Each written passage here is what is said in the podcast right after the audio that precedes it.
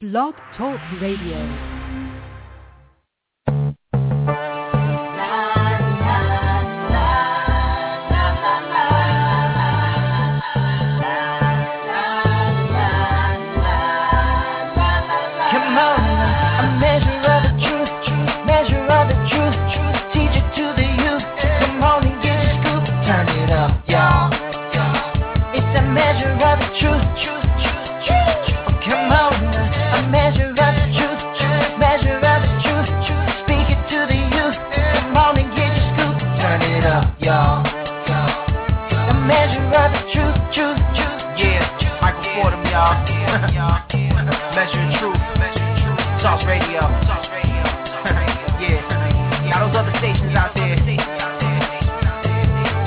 Always got something to say. sure. But uh, not this station right here. We don't just got something to say, y'all. We got the truth.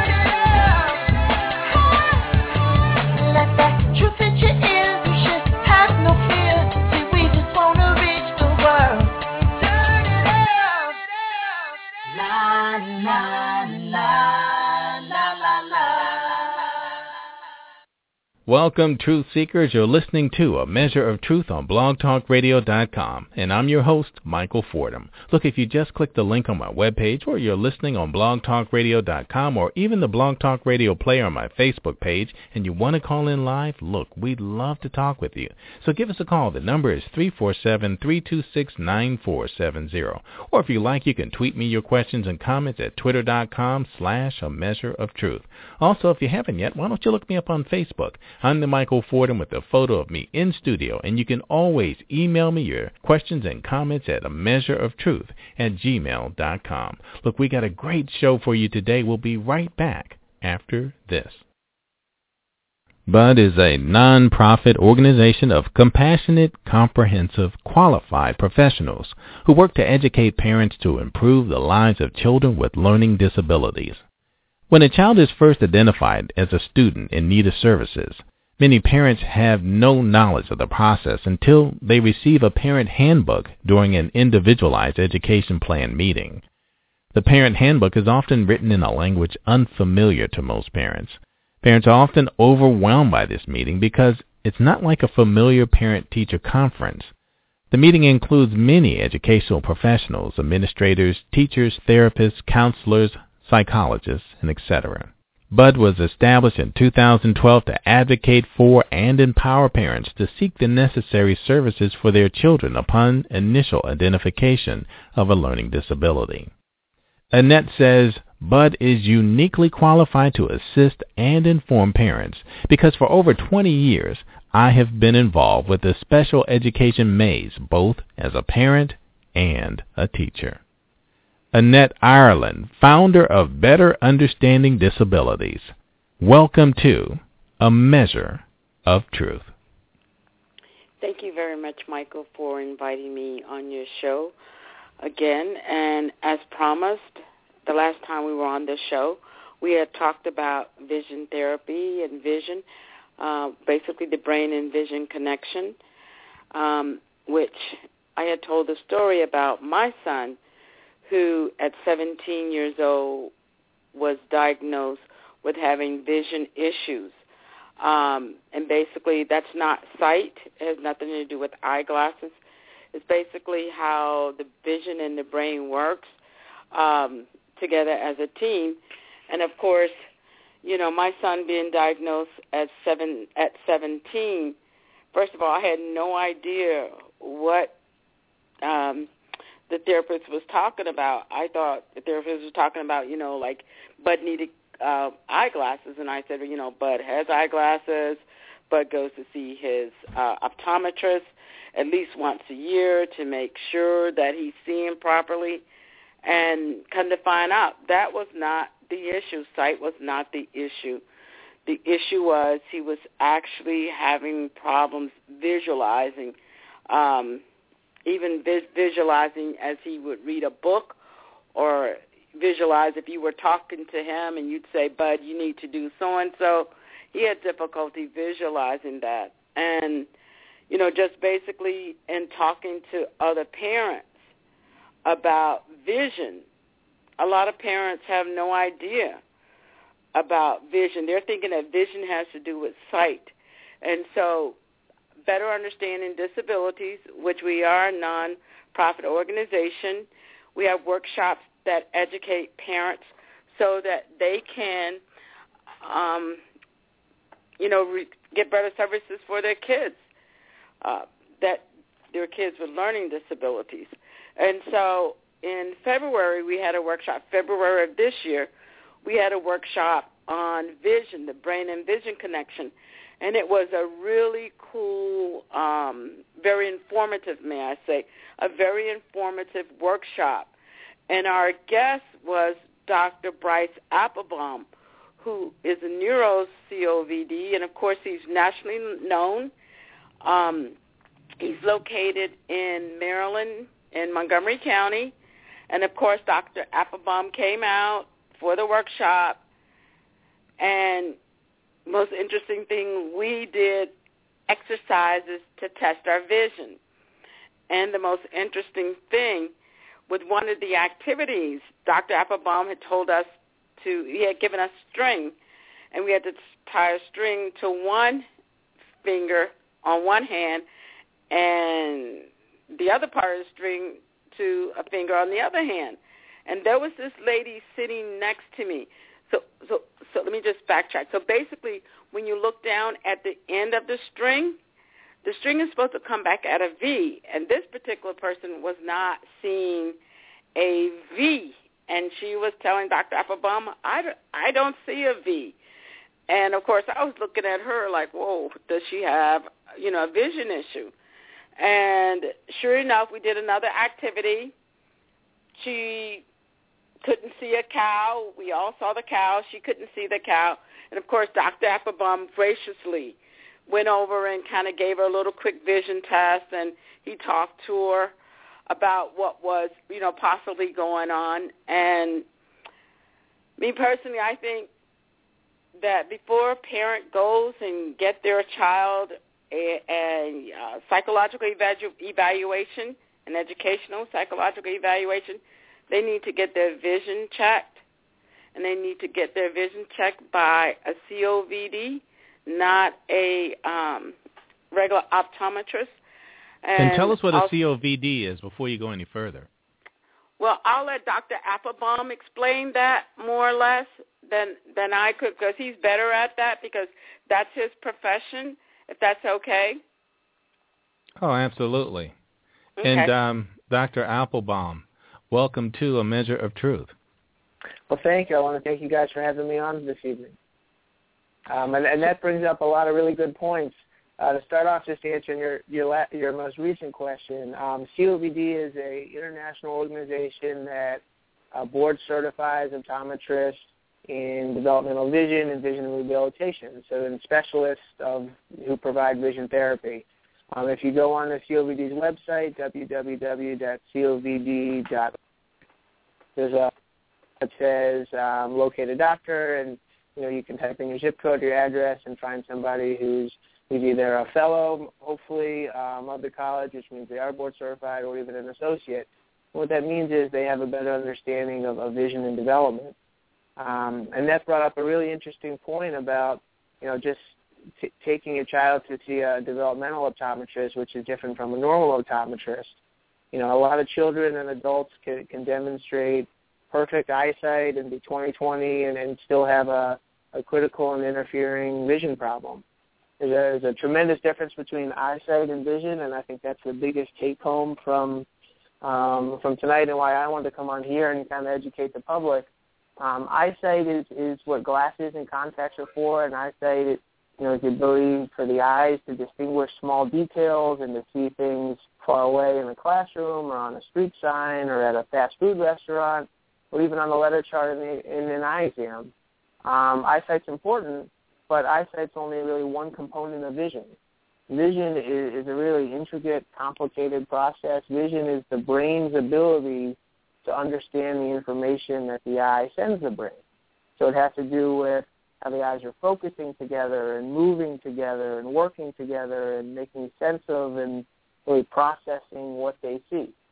Um, and so that's what you know a lot of children and adults that I work with have vision problems that were just not looked for in a, in a general screening or you know the, the parents or, or patient was misinformed saying you know my child or myself have perfect eyesight vision can't possibly be involved and, and vision is is it's all brain so think about vision therapy and, and what what I specialize in is essentially physical therapy for the brain and hopefully that makes Hmm. sense Yeah. Now, tell us some of the um, the misnomers. Um, I, I, some people are being um, misdiagnosed, for instance, and um, some of the things that could actually occur when someone does not understand the real source of uh, a person's um, learning disability. Absolutely. I, I think there's I don't even know where to begin here. Um, you know, a lot, a lot of the children that that we work with are mislabeled with ADD or ADHD, and, and in fact, they have vision problems that are causing the exact same symptoms. Um, Hmm. You know, and without ruling out these vision problems, you, you can't really know the source or the cause of the inattention. You know, there's uh, if you if you Google convergence insufficiency, or you go to um, a website that I maintain with eight other practices around the country, www.visionhelp.com. Um, there's a lot of literature and research and patient testimonials, but you know, there's a very interesting study on, on a convergence insufficiency. And essentially what that is is the inability to team the eyes together down your midline um, and see a single, clear, coordinated image. There's a very high correlation with people diagnosed with convergence insufficiency and inattention or inability to hold and sustain concentration visually stressful tasks like reading. Hmm. And, and how do you address that when you first discover it? What what are some of the things that, of course, there are the clues that that's what you're facing, but also how how can you correct um, this disability that causes someone to learn differently and also see things differently and understand what they see differently? Good question. Well, really what we do is we arrange the conditions in a therapeutic setting where we're reprogramming the patient's brain to, to really change how it is they're using their vision.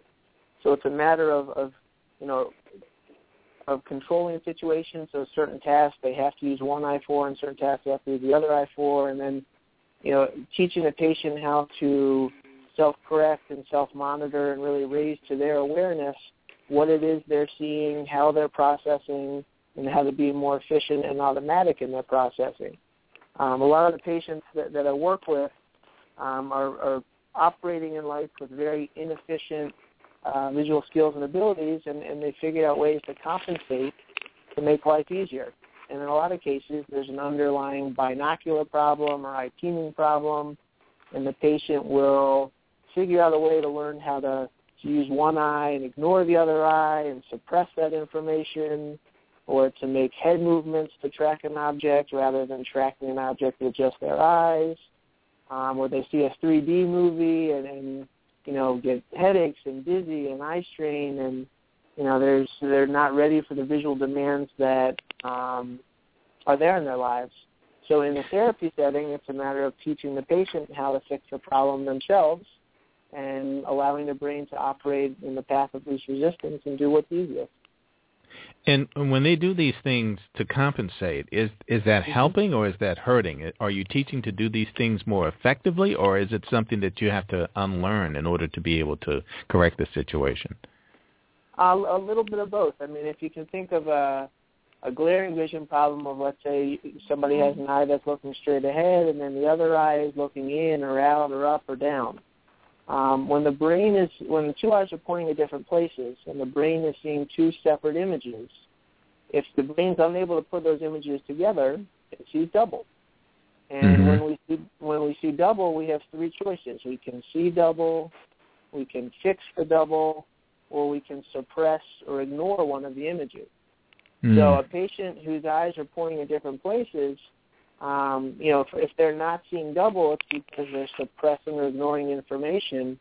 You know, that's a wonderful compensatory mechanism. They're getting rid of confusion. They're making it so their life is more easy to understand, but they're not using both eyes, and that's not how their brains are wired. And so that's, you know, in order to, to fix a problem like that, we, we raise to the patient's awareness what each eye is seeing, where it's looking, both proprioceptively and, and spatially, and then we teach them how to self-correct the problem. So a lot of times the symptoms are, are, are really what the patient is doing is, is how they're making the situation easier for them visually, but usually it's, it's not not efficient or or helpful in, in their lives. And give us some examples too. Um, when someone is misdiagnosed and, and is thought that they have some other um, problem, um, wh- what ki- types of things can actually happen to this child or this person who's been thought to have um, some other condition which they may receive treatment or therapy for? Well, a whole lot can happen. A lot can happen physically, emotionally, Mhm. psychologically. Um, you know, it's been estimated that one in five children in the classroom truly have a vision problem that affects reading and affects learning. And a lot of times they're mislabeled, and they can be mislabeled as it's ADD or ADHD or dyslexic or having learning problems. And in a lot of cases, with with the right testing that's done and, and with the right thorough evaluation, you can you can find that there's hidden vision problems that are interfering and, and creating these um, these difficulties eh, to allow them to reach their full potential. Wow. And and I'm sure that one of the, the biggest problems is its traumatic effect on the child who is struggling to learn and is already frustrated and, and a misdiagnosis could just you know, it could be very damaging. Absolutely. And really to Wow. think about how empowering it is for the child to, to realize um, there's a reason why the words are moving on the page. There's a reason why they're skipping words and lines and not understanding what they're reading. And when they can figure out how to improve those problems, um, it, it truly is life changing for a lot of the patients we work with because they're eliminating roadblocks that have been big hindrances to success. So we have some of your success stories um, with us, actually, because uh, Annette's son, I believe, was one of your patients, as well as we have Erica, who will come on as well. So just tell us a little bit about um, what you noticed in the beginning and how you were able to help them in their situations. Well, Um, first well, of all, go ahead. No, go ahead. Well, um, Dr. Appelbaum is in Maryland. My son Bud saw uh, another uh, developmental optometrist here in Virginia. Okay. That, that, is, that is correct. But I, I ran into um, well, if, if Erica, if you if you want to talk, Yes, Erica, welcome to A Measure of Truth. Hello, Erica, you're on. Sorry, I was double muted. I'm here now. okay. yes, thank you for having me. You're you're welcome. Um, so tell us a little bit about your um, first, you know, realization of where your child was, and, and tell us a little bit about your um, first meeting with uh, Dr. Appelbaum after that.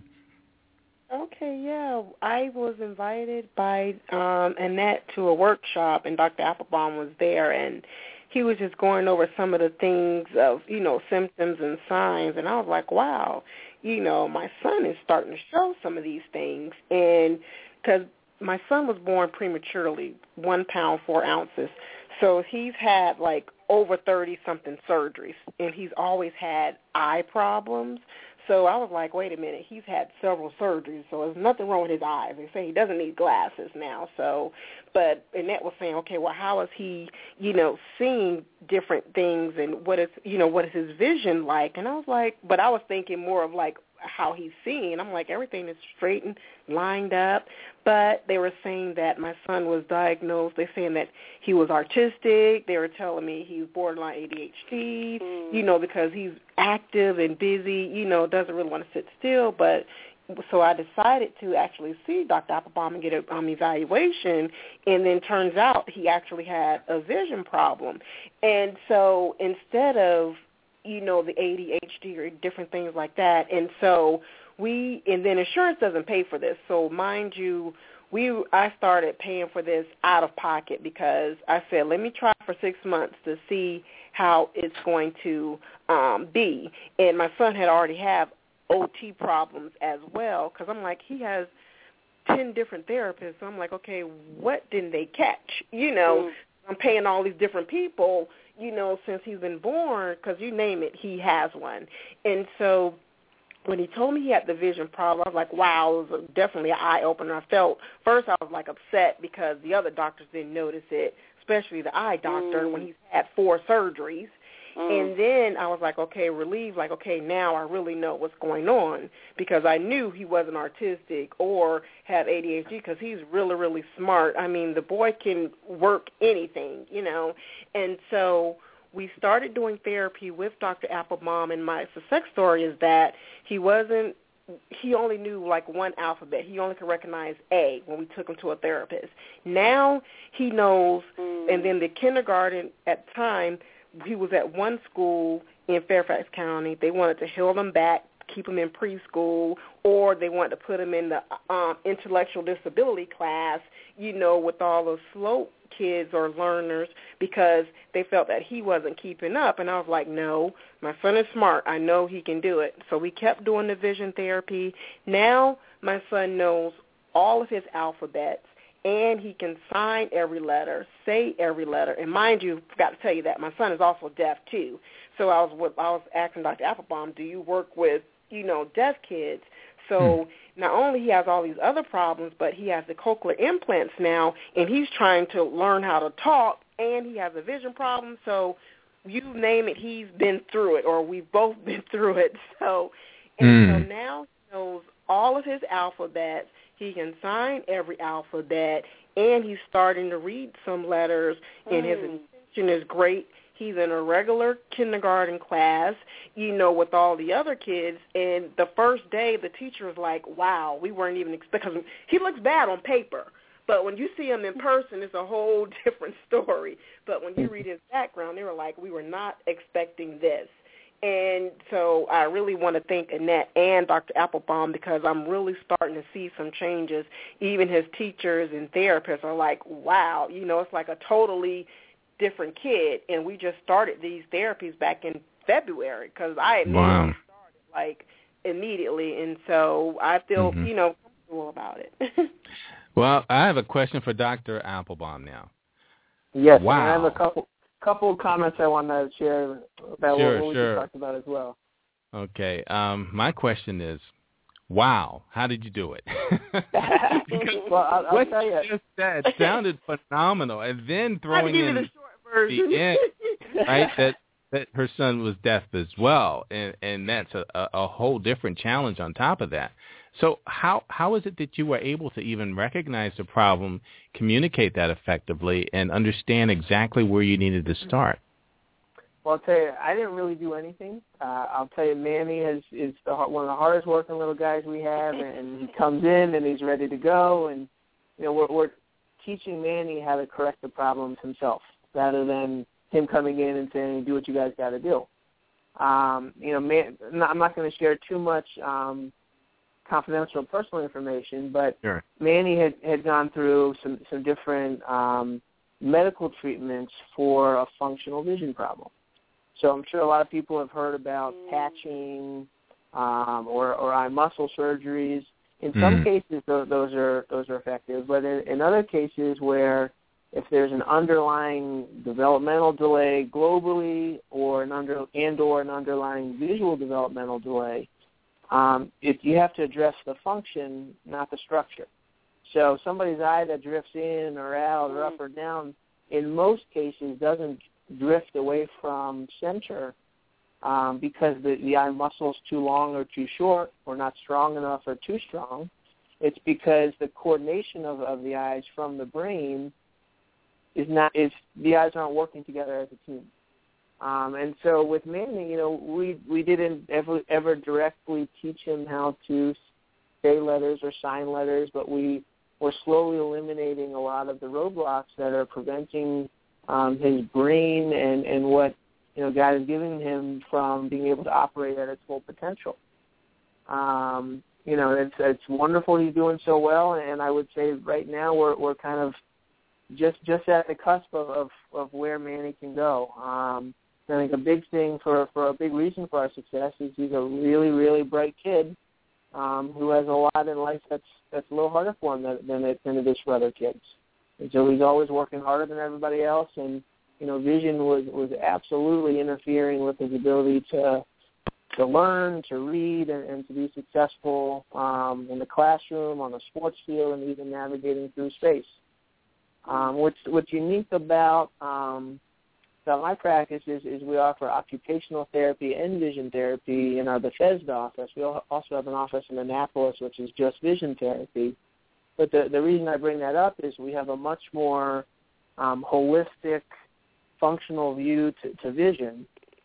And I think if if you look at the the individual as um, not just a pair of eyeballs, but also you know as a person who's trying to, to do the best they can, you know, it was very very easy to see that that Manny had some obstacles that were in the way that preventing his eyes from working together. You know, one eye wasn't seeing as well; they weren't pointing at the same place, and yet he was really really bright and doing the best he could to respond to the certain test given. So, I think as long as um, if if any parent has has a child who they're suspecting may have a vision problem, um, it, it's usually if you if you're seeing the right person, if you're finding a developmental or neurooptometrist, um, it's pretty clear to see whether vision is helping or hurt, hurting that patient in terms of their ability to be successful.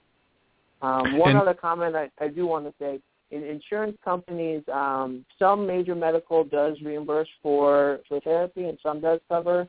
Obviously, some do not, but it completely depends on, on the medical insurance. Um, so it's something at least to look into um, before you know even before shutting down that path. And that was actually my next question for you, Dr. Appelbaum. And Mhm. I'm trying to understand how is it that insurance would not pay? And you say some do, but some don't. Why is that?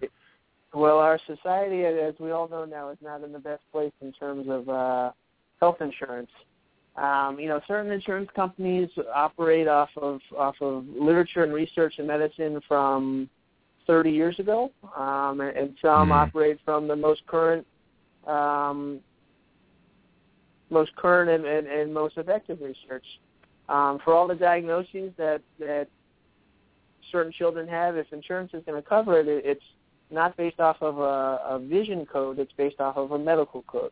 Right, it- I see. If if eye muscle surgery would be recommended for, let's say, an intermittent eye turn, um, it's proven in all the literature and all the research that an intermittent eye turn is more successfully treated with office-based vision therapy than any other surgeries or any other treatments.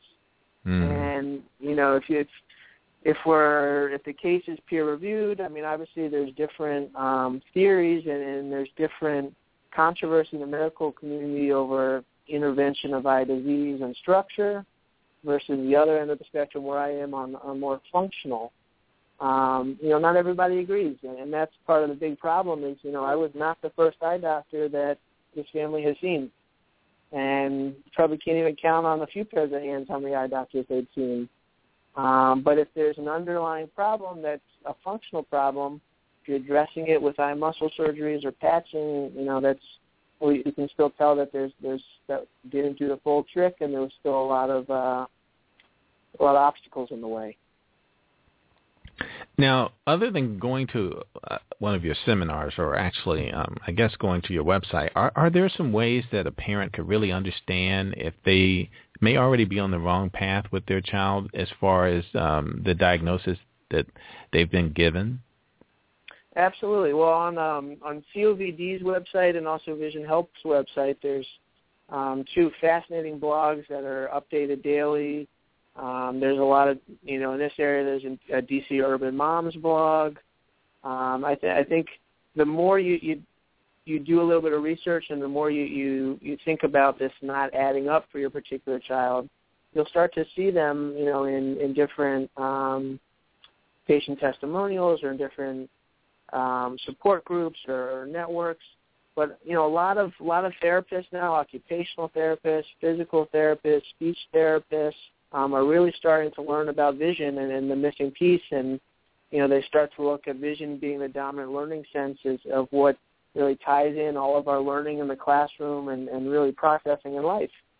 Um, so some even we I, some of the really good teachers now can even recognize a vision problem or suspect one, and then they recommend seeing a developmental optometrist. So I think it's just being educated and, and you know knowing um, what avenues to take or, or where to to really explore the, the potential problem further.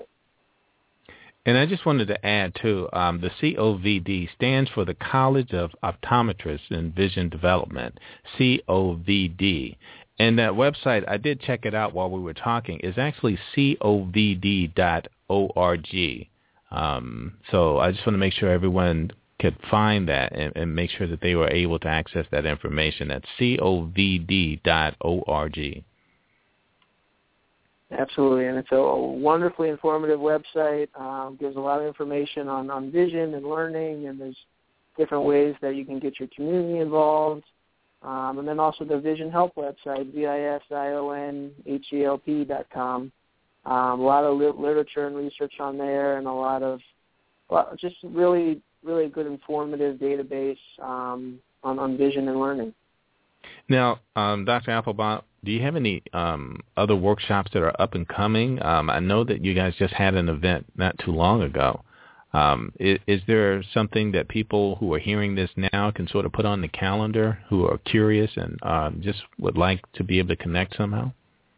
Absolutely. Well, we always um, we always offer workshops and, and speak to schools and to support groups and to um, different hospitals. We, we were at um, Johns Hopkins last month. We were at um, we gave, gave give lectures to occupational therapists and physical therapists for continuing education. So, I mean, in an upcoming future, any my father and myself practice together, and one or both of us will always try and accept any speaking engagement just to try and you know spread the word about about vision, and, and you know if we can help one more additional child, whether it's with us or you know another practice who, who also specializes in vision therapy, I think the underlying key is you know, to change our culture so that we can really um, catch these problems before they start interfering and, and really having detrimental effects on our kids. So, you know, it, it would be would be happy and willing to speak anywhere and, and everywhere, you know, in the future. We're and um, to, we do have a caller who's understand. called in. And um, I just wanted to give them an opportunity. Um, the last four numbers, caller, is uh, 4718 of your telephone number. If you are online, please um, ask your question now. Hi, it's Ray Parker. I was online and I got kicked off three times, and I was redialing back in. That was the problem. Oh, okay. I see. Yeah, I, yeah I've been on the whole time. So. yeah, I, I know. I've seen you there, but we were just waiting for an opportunity to bring in a caller. Who did you want to ask a question? Oh no, I just Erica covered most of the things about our son already. Oh, okay. I see. All right, very good. And Erica, you did have some more to say about, and you were talking about, you know, your experience and how much your son has improved as well. So just tell us a little bit more about that.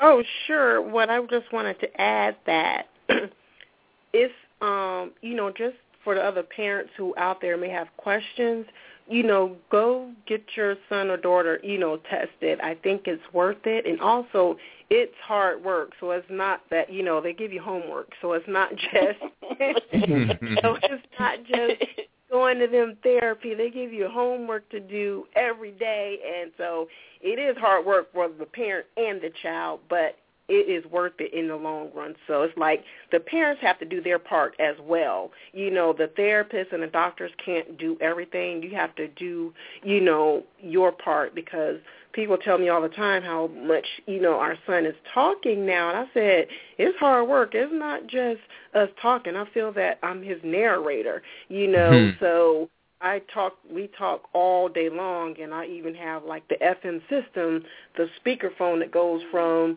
um my mic- microphone directly to his ear so he can really get that voice. So I'm like it's a lot of hard work too. So, but it is Right. worth it. Wow. And tell us how um, Annette's organization, Bud, has helped you to be able to um, also, you know, because in the school system as well, it, it- it's a challenge to be able to make teachers recognize the real problem and, you know, the potential of your child. So just tell us a little bit about how her information Oh. has helped you in that. Oh, yes, because you know, one thing she always told me like you have to be your you know, your child's advocate. So, you know, because my son can't, you know, talk, he's learned how to talk, so he can't tell us what's going on. So you have to be able to tell them that and express that to them and don't give up because we're very involved parents when it comes to, you know, Manny. So we're always involved and we're always at the school and we're always on the teachers and I just don't accept, you know, just their answer. They need to prove to me, you know, show me and I take up for them. I stand up for them at all and you know whether they like it or not and I don't back down. So, you know, that's just how because I look look, I went through a whole lot with him. I said, "No, I'm not giving up now." So, so that's Yeah. one thing that we had to do. And then we still then weren't satisfied. So I ended up switching counties. I ended up selling my house, moving to another county just Mhm. because of that reason. So, I mean, but you like you you have to be that advocate and I just can't express that enough. And now we're in a different county and they're working with us and they commended us about how you know how much because they were like most parents would not do all this stuff that you all are doing. You know i said yeah we're not like most parents. I was like this is our son and daughter and i said i want i want him to have every opportunity to be successful in life as any other child. You know mind you about his physical appearance or his other you know disability because my son he's bright very smart and you when you see him, you won't even know he's been through all that stuff. He's very polite, speaks to everyone, and he just want to learn. So, Hmm. Oh, that's great. That is just awesome. And Annette, tell us a little bit about it, it's it's a two tiered process. I mean, teachers need to learn and understand a little bit more as well. And and does Bud also help them to be able to better, um, you know, be a, a good teacher or a better teacher for a child, especially ones who've been misdiagnosed? We also uh, educate teachers. Teachers are invited to our workshop. Uh, this past, uh, let's see, I think we had a workshop like October, uh, maybe October 8th. It was October 8th. And basically the majority of our people who were there were teachers out of Alexandria City Public Schools. So um, based on the information that they received, they were willing to go back to the classroom and share with with other teachers about what they had learned from the workshop. And again, that was another uh, that was another vision workshop. We try and ha- our goal is to have two vision workshops a year, and hopefully Dr. Appelbaum will come back in February of 2014. Um, and so we we try to have one in February and one in October, and that is because vision is just so important, and it it's it's like for for better understanding disability, if a child's vision is not working properly, that child is not going to be successful. There will be a lot of tears because of course the child is thinking that they're dumb and stupid and they can't get it. And of course the the saddest thing is they have other people other kids out there saying that they're dumb and they're stupid. So vision is so it's it is so major. Um and that's that's why we really have it twice a year. Um, I'll just give you a little information about my own kid and vision and how he struggled for so many years. We were from one school to the next. We were in private school. We were in public school. We were back to private school. We were back to public school. So this was like back and forth, back and forth. But I always thought that there has to be something else to this learning disability. There has to be something else because to me, kids just don't not be able to do things because they have a learning disability. There has to be something deeper. And of course, when Bud was about 16 years old, we went to this place called Success Learning, Success Learning Lab, and because we were trying to get extra help for him. Success Learning Lab said to us uh, after you know they tested Bud, they said we will not touch him until you see a developmental optometrist. And I was like, "What are you talking about?" He he go he's been to um his optometrist. And of course again she you know, she explained it's not about sight. It's about vision. And of course I will be very honest with you. I went to that covd.org. I went to that web page and this was probably like 2000 2006 and I was reading the statistics when it said 80% of kids who've been diagnosed with ADD, ADHD, learning disability, 80% of those kids have vision issue. And then that's when I really start looking at vision as being the culprit for kids having such difficulty in school. And of course, um, I took we took Bud to uh, developmental optometrist here in Virginia um, we took him to Robert Jacobs, and Jacobs diagnosed him. And and just just as Dr. Appelbaum says, that brain and that vision goes together. If it's if if one if one's not working, and the other one is, it's like I don't know. To me, for kids, it's like they got failure, you know, stamped across their forehead because you know the brain and vision are not working together. And of course, with Bud, um, after about eight weeks of therapy, you can I we saw a difference. And I really think without vision, without without getting that vision training, I really don't think that he would have been able to well, I know he would not have. He would not have been able to, how can I say it? We got vision training. Of course, he had failed. Uh, he was failing in school. Of course, I'll be honest, he'll be given a grade, and realistically, did he really earn the grade? That was always my question. But when we started, when he started getting the vision therapy, things start to change for him. But of course, when he graduated from high school, he was only functioning at fifth grade seven, yeah, fifth grade seven months when he graduated from high school. And of course, with the vision, with the uh, uh, and I'll tell any parent, if you want the best for your kid, the best thing to do is to get that kid a vision check. I'll tell you much. Forget about sight right now because they can get glasses, but it's that vision. And of course, Bud, um, we sent Bud to a school in New York, as I said the last time, to the Kildonan School with his vision and a proper program to address his learning disability. He has done very well. And it's all because, and I'll tell you about it, it's that vision. He has done extremely well. He's at the University of Virginia at Wise. He is a music major. He will be graduating in May. But he himself has recognized it was the vision. It's the vision therapy that truly helps. Because just like uh, Dr. Appelbaum said, the kids are the one who do the work not the therapist just and and, and I've I've seen the therapy, and I'll tell anybody, you're not to walk into a regular optometry office and see what you will see at a vision optometrist office. You're not.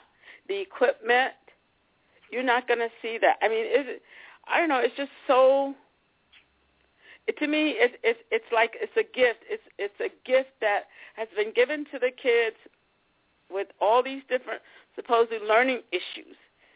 It's it's a gift that's being given to them so that they can be successful in life because Bud couldn't even see Bud could not even visualize himself. So that means he couldn't see pictures in his head. And I remember his developmental optometrist saying to me, he doesn't know how Bud became such a very good wrestler because Bud can't even visualize where his hands are on his opponent. Mm. So vision is just so important, and I will tell anybody, and I I, I truly recommend Dr. Appelbaum, and also Robert Jacobs, Alan Sykes. I do. Um, Robert Jacobs is in Robert Jacobs is in Virginia, and so is Sykes. Dr. Appelbaum is in uh, Maryland, and you know, um, Dr. Appelbaum was talking to us at the workshop. He was talking to us also about people who have had brain injuries, who had strokes. Dr. Appelbaum, are you still there? I I am still here. I, I Um, and and the things he was saying about it, I thought was so interesting. Yeah, and tell us a little bit about that, Dr. Appelbaum, because apparently the, the therapies and the vision um, therapy that you do impacts a great deal of folks, um, not just ones who have a learning disability, but I guess some who have um, suffered some type of medical event that has caused also the same types of problems. Absolutely. Um, we work uh, with with a lot of kids with learning related vision problems. We work with adults who have visual efficiency issues where they're having difficulty reading or getting tired with reading or using reading as a sleeping pill. We work with a lot of athletes, professional or amateur. We work with a lot of people who've had um, a brain injury or a stroke or any type of event where it's forced some sort of rewiring in the brain. Um, if you can think about what we were saying with vision being brain and not eyes, you know, everyone thinks the back of the brain, the occipital cortex and then the visual cortex, that's where all the vision takes place. That's where a lot of vision takes place, but there's actually more areas dedicated in the brain to processing vision than every other sense combined. So if there's a concussion or a head injury, and you know concussions are a hot topic now with with the NFL and different you know youth sports leagues and, and amateur leagues. Um, you know when there's when vis- when there's any type of head injury, it's almost impossible for vision not to be affected. Now sometimes it, it's affected and it's a it's you know very very small impact or there's hardly any symptoms or a lot of times there's drastic um, devastating changes. But I think that the big thing is you know you, you can um, if you don't know what to look for and if you don't know how to evaluate the vision problems that would result after some sort of acquired brain injury, you're really overlooking a lot of the the rehabilitation, a lot of the treatment to help um, either get your life back or get back onto the field quicker. Um, so a lot of the symptoms of, of, of patients we work with with any type of head injury, somebody with blurred vision or car Mm. sickness or Mhm. balance or vertigo problems or memory problems or headaches and you know when a large portion of our practice is also working with you know these these patients who've who, who've suffered either a concussion or a stroke or any type of head injury. So almost anyone's visual skills and abilities can can be improved, but it's a matter of whether improving them is going to improve life. You know, we're fortunate as a Mm. practice. We we only work with patients who we know we can help, and you know, it's the type of thing that you know, if there's symptoms and, and there's diagnoses and there's findings that are all correlating together, um, it, it's pretty pretty easy to be able to predict the future and, and what the patients can help help do to make life easier for themselves. Wow, that's great. And we're, we're going to take a quick break, and we'll be right back after this. Hi, I'm Michael Fordham, host of A Measure of Truth on blogtalkradio.com, and I want to take a quick minute to talk to you about Young Lives. Young Lives is a unique, cutting-edge, nonprofit Christian organization designed to empower and equip pregnant and parenting teen moms to become productive citizens in the community. A program that partners teens and mature Christian women to provide teen girls in crisis with timely encouragement, guidance, and ongoing support. Through the power of presence, kids and teens' lives are dramatically impacted when caring adults come alongside them, sharing God's love. Because someone believes in them, they begin to see that their lives have great worth, meaning, and purpose. This is just the first step of a lifelong journey. The choices they make today based on God's love for them will impact their future decisions, the careers they choose, the marriages they form, and the families they raise. All of this can be traced back to the time when a young life leader reached out and entered their world. Your support will provide girls with an opportunity to attend parenting classes, summer camp, and empowerment programs that just might change their lives. To learn more, visit their website at younglivesdc.younglife.org or call the regional director, Sharon Holland, at 202-399-7017. Well, we're coming up on the end of the show, and uh, I want to give everyone a chance to, you know, just have a closing comment as well.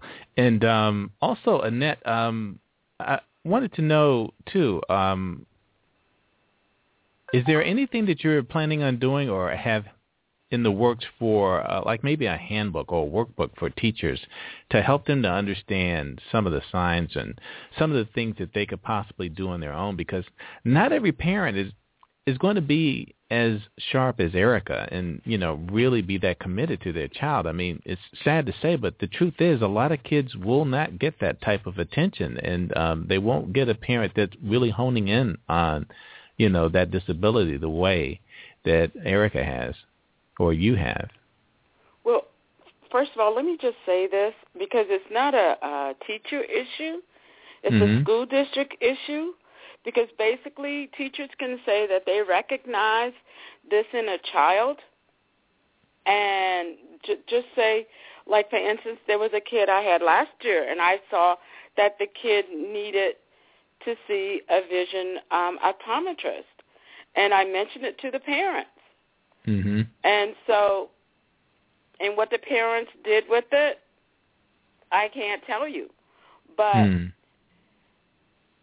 teachers aren't trained they're not trained to be vision optometrists.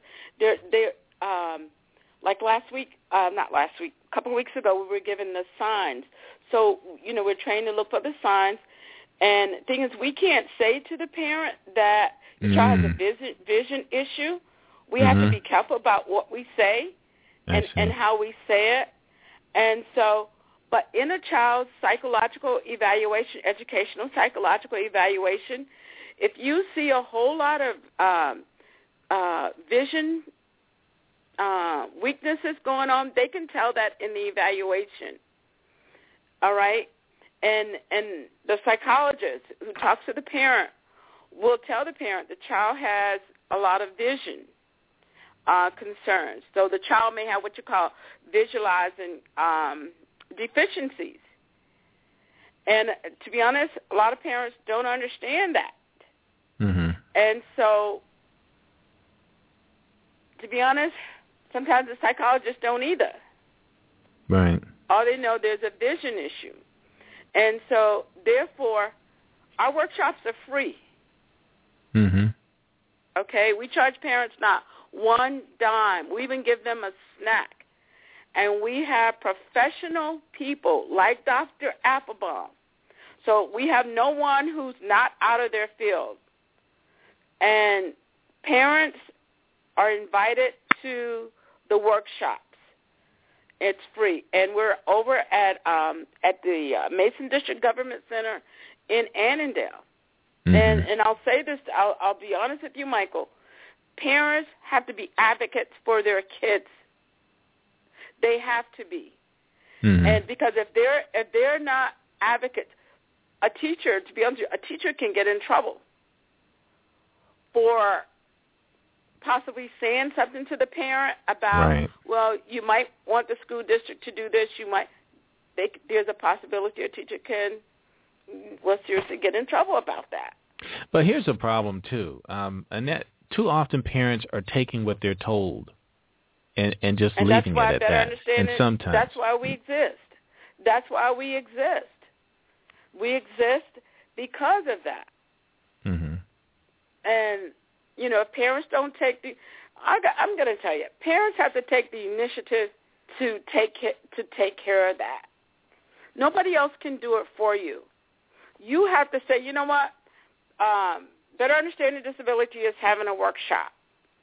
It's on, and and you and you know this. It'll be about the IEP.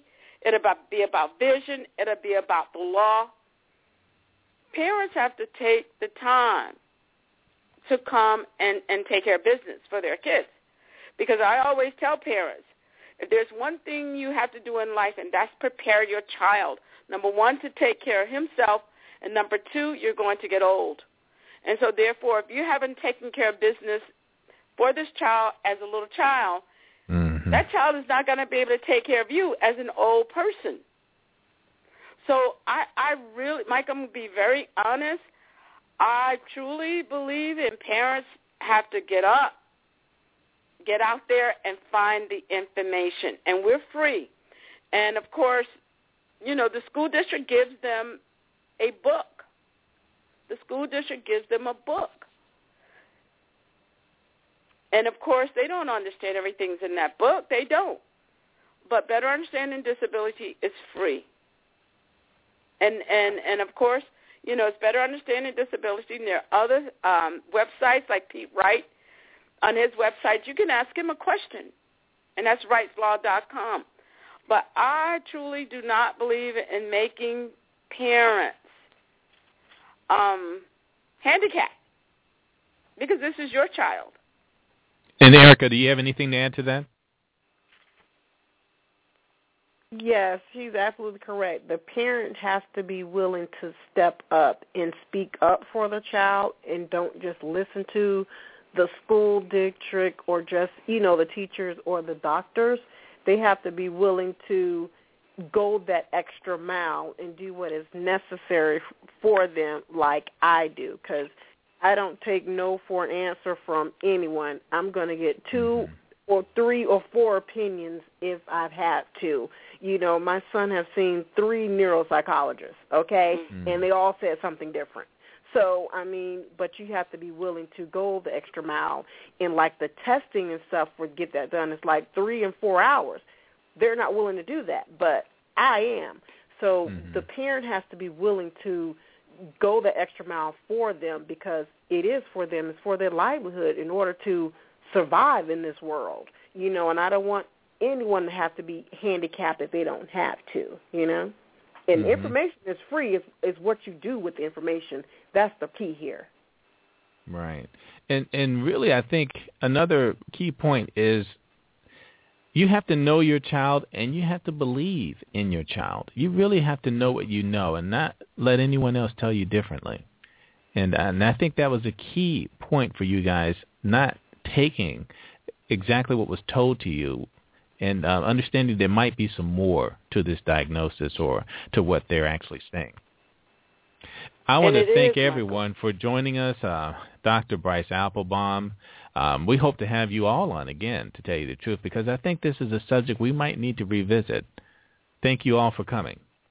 Absolutely. It's my Can- pleasure. Can Dr. Appelbaum give his information, his his phone number, and his Well, we've come to the end of another great show, and special thanks to our producer, Donna Hardiman. I'm Michael Ford, and you've been listening to A Measure of Truth on blogtalkradio.com. Before you go, here's a little something to take with you. Ask God for wisdom daily, but know that your lesson can come from anybody or any situation, good or bad, friend or foe. Watch your thoughts. They become words. And watch your words. They become actions. And watch your actions. They become habits. And watch your habits. They become your character. And watch your character. it becomes your destiny. Until we meet again, take care of what becomes of you.